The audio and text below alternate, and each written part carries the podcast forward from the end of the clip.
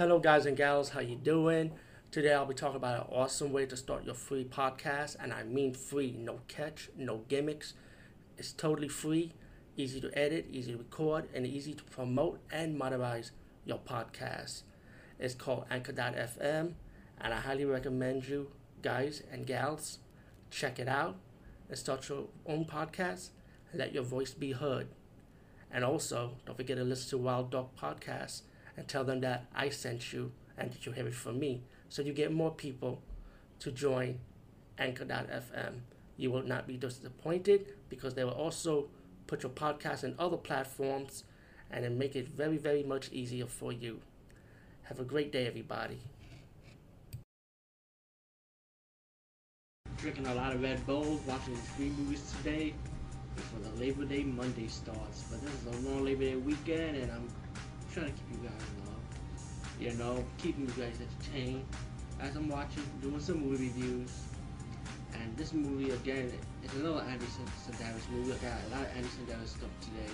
At all 12 though, but you know, I got some and some that'll keep us company. And this movie's called Fit to Kill. And this movie had Julie Strain in it, our legendary icon, Scream Queen. But I call her Femme Fatale. She's always like a real hardcore bad girl, you know, more than a screamer. She's more of a fighter. But she plays a villain in this movie, by the way. And mainly what this movie is about, you got your secret agent. So like the last movie, Hot Hawaii.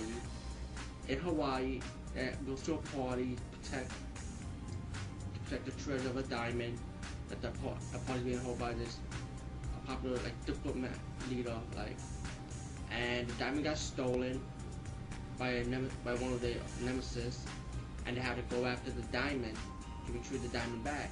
But then at the end, have a little twist story plot onto it about who really wants the diamond, you know, and um, as for the action, um, action is good. Of course, it's the cheesy action again, and you have this two toy helicopter fight scenes. You know, you got two assassins. One name is Evil, and another name is Knievel. Little comedy spoof. I mean, a couple of comedy spoofs in this movie.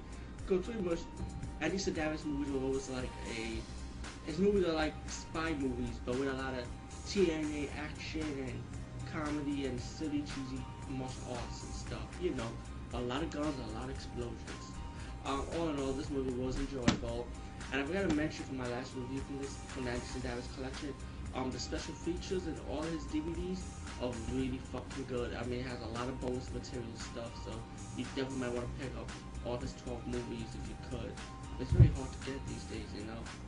But anyway, um, Fit to Kill, and trust me, these ladies, uh, even the guys too, they are really fit to kill. Anyway,